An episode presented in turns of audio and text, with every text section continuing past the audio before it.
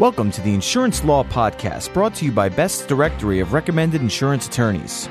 Welcome to the Insurance Law Podcast, the broadcast about timely and important legal issues affecting the insurance industry.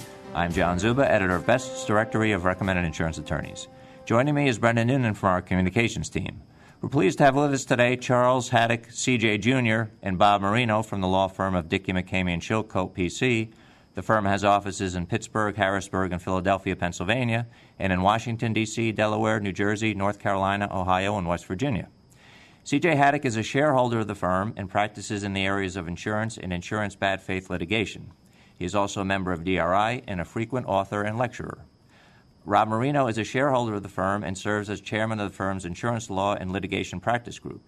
He served as an elected member of their executive committee for over 12 years and is a member of the American College of Trial Lawyers. The firm is also one of our longest tenured listing firms going back to 1929, so we're extremely pleased to have both attorneys with us today. Thanks so much. Thank you. Today's topic is on bad faith issues in the insurance industry, and Brendan Noonan will lead off with today's first question. Uh, CJ, what is the biggest misconception about bad faith cases? I think, uh, Brendan, uh, the biggest one that we found is the notion that insurers somehow have to subvert, subvert their own interests to the interests of, uh, of their insureds. Um, the playing field has to be level, but there's no requirement that the insurer has to accommodate its interests any less than, than that of the, the, the insured. The truth of the matter is, the cases continue to say that if it's carried out in a reasonable way, insurers have the right to disagree with their insureds on claims and have and they have a right to their own opinion on the values of claims even if that opinion is different from their insured's opinion, and there's no crime in that. Now, CJ, from a national perspective, what have some of the most recent bad faith opinions from around the country said, and is there a common theme running throughout them? That's a good question. The bad faith law does tend to differ from jurisdiction to jurisdiction, but only in a matter of uh, degree. I think we'd say that uh, to the extent that you can sort of glean one uniform rule from the cases across the country, the reasonableness of thought process and the reasonableness of the insurance company's conduct is still the coin of the realm in terms of successful bad faith avoidance. Uh, reasonableness is always the touchstone, even though it may be expressed differently in different jurisdictions.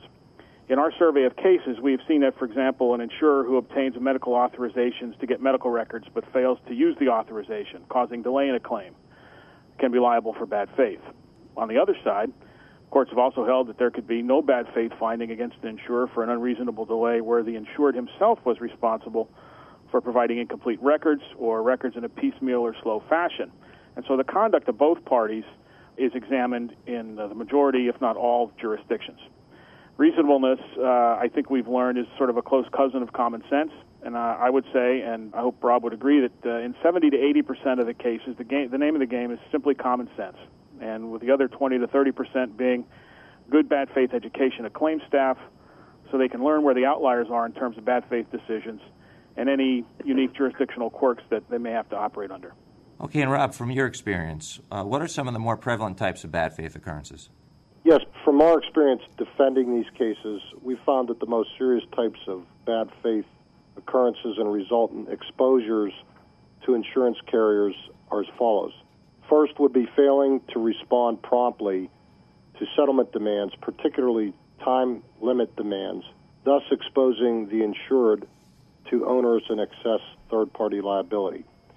When a settlement demand letter is sent to an insurance carrier and it has a strict time limit contained in it, it is imperative that the carrier respond to that time limit demand letter in writing, either indicating first that insufficient investigation exists or is available in order to prepare a proper response to the demand and or additional time is needed to gather relevant investigation evidence and documentation with specifics of what is needed included in the letter or in a case of clear liability with serious exposure and low limits of liability for the insured simply accept the demand and settle the case.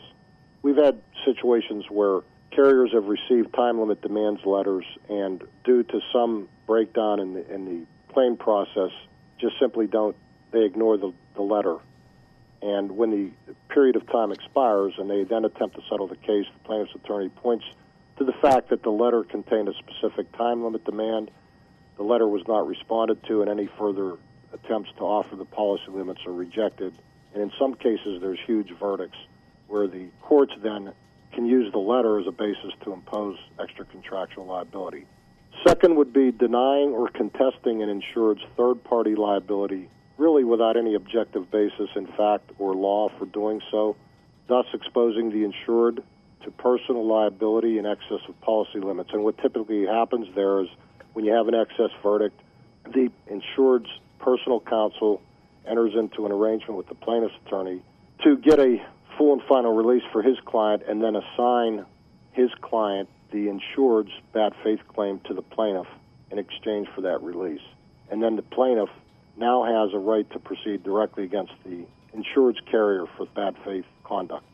Third would be in an uninsured or underinsured motorist context for the personal lines carriers, failing to follow the requirements of the insurance policy language as to the scope, timing, and extent of things like examinations under oath, the methods of obtaining investigation, the forum for litigating the matter, litigating the matter, whether it's in arbitration or court, and things of that nature.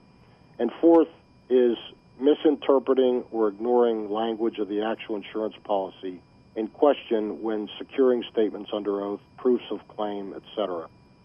And I guess finally would be failing to follow the insurance carrier's own policies and claims manuals and standard operating procedures. Uh, Rob, what can insurance companies do to be proactive?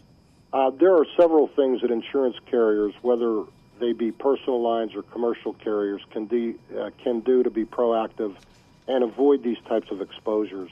First, the carrier can make sure it maintains prompt communication with all claimants and or their counsel. Uh, there's nothing worse than letters or telephone calls from a claimant, policyholder, or their counsel which are in the claim file and have gone unanswered.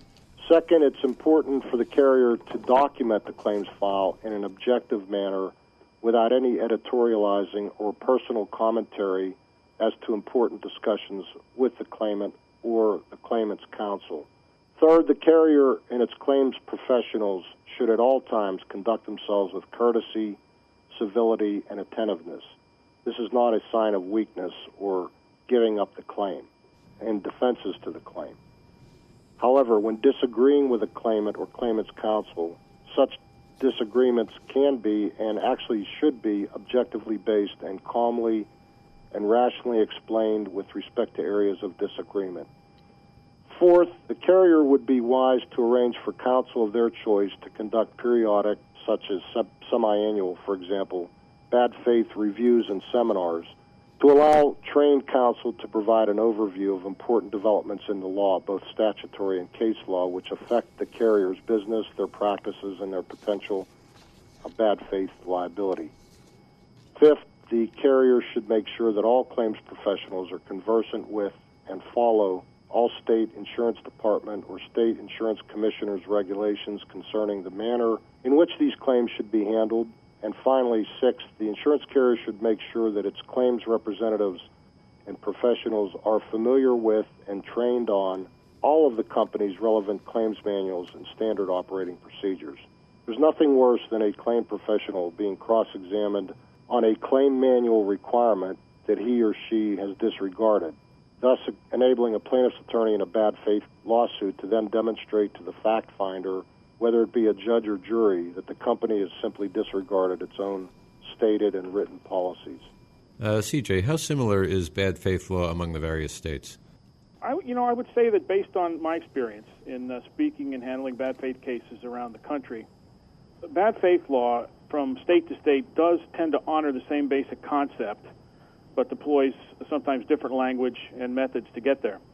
Just this week, a case uh, from an appeals court in Alabama came across my desk, and there's a holding in the case that I think more or less you, you would find it expressed in some form or another in most states that have uh, bad faith statutes or bad faith common law.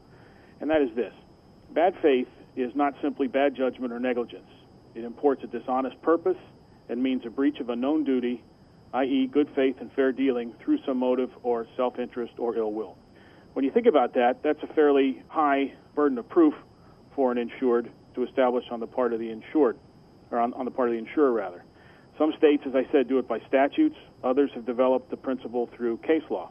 Pennsylvania actually uh, has it expressed both ways. There's a first party bad faith statute, for example, and then third party bad faith is generally an expression of case law.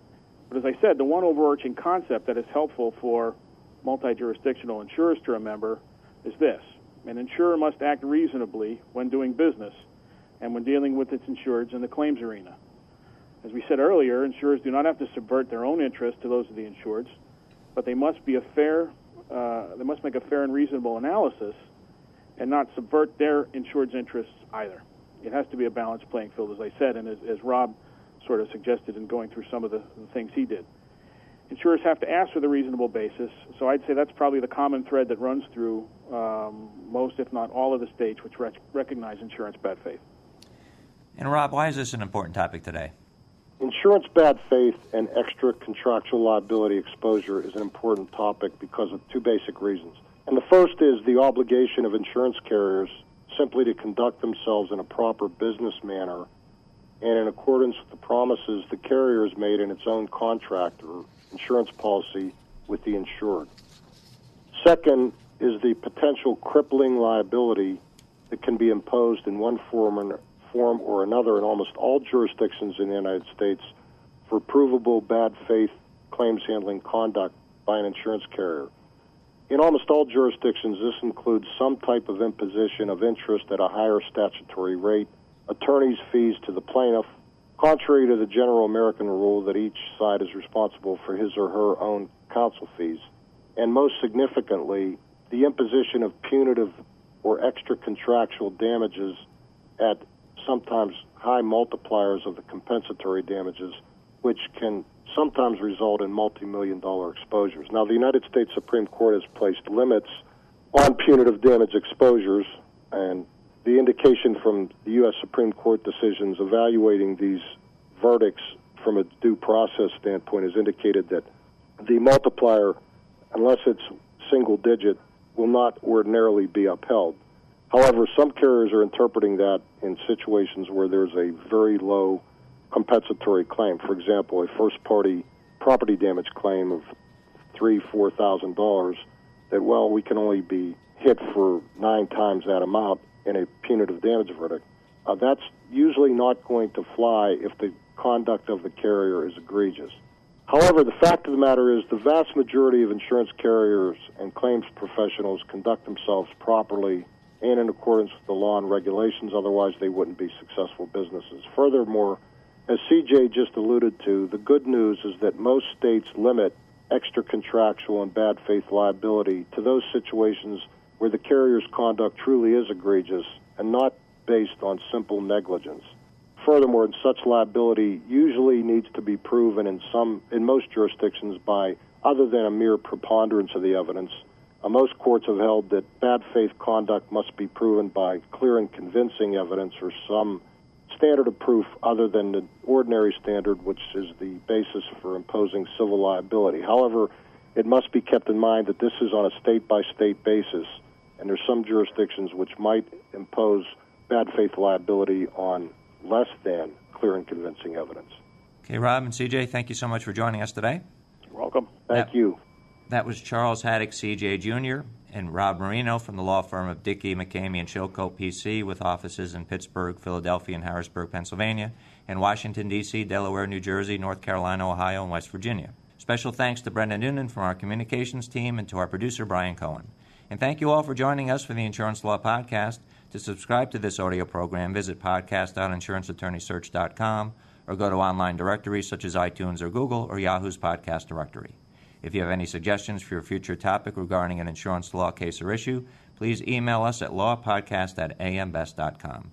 I'm John Zuba, joined by Brendan Noonan, and now this message. Best's directory of recommended insurance attorneys is used by decision makers at insurance companies responsible for selecting legal counsel and representation. The printed directory is distributed annually to insurance companies, non insurance companies, third party administrators, and corporate counsel around the world, and the online edition is accessible throughout the year. Your listing in Best's directory of recommended insurance attorneys is the most effective way to ensure that thousands of potential clients have access to your outstanding credentials. Here's why you should be listed in the number one insurance insurance attorney reference. Your firm's credentials will be listed in our comprehensive reference guide, which is made available to thousands of insurance professionals globally, both in print and online. AM Best listees are recognized as the most qualified in their field to represent the unique needs of insurance companies. Key decision makers rely on the directory to take the guesswork out of their selection process. They know that only the best are listed, those firms with a proven track record of excellence who are recommended by their insurance industry clients. And remember, one low rate guarantees year long visibility for your firm. We invite you to use our web application process to apply for a listing today. With our reasonable rates and broad exposure, there's no more effective way to get the attention of the insurance industry. For more information about Best's Directory of Recommended Insurance Attorneys, visit www.insuranceattorneysearch.com.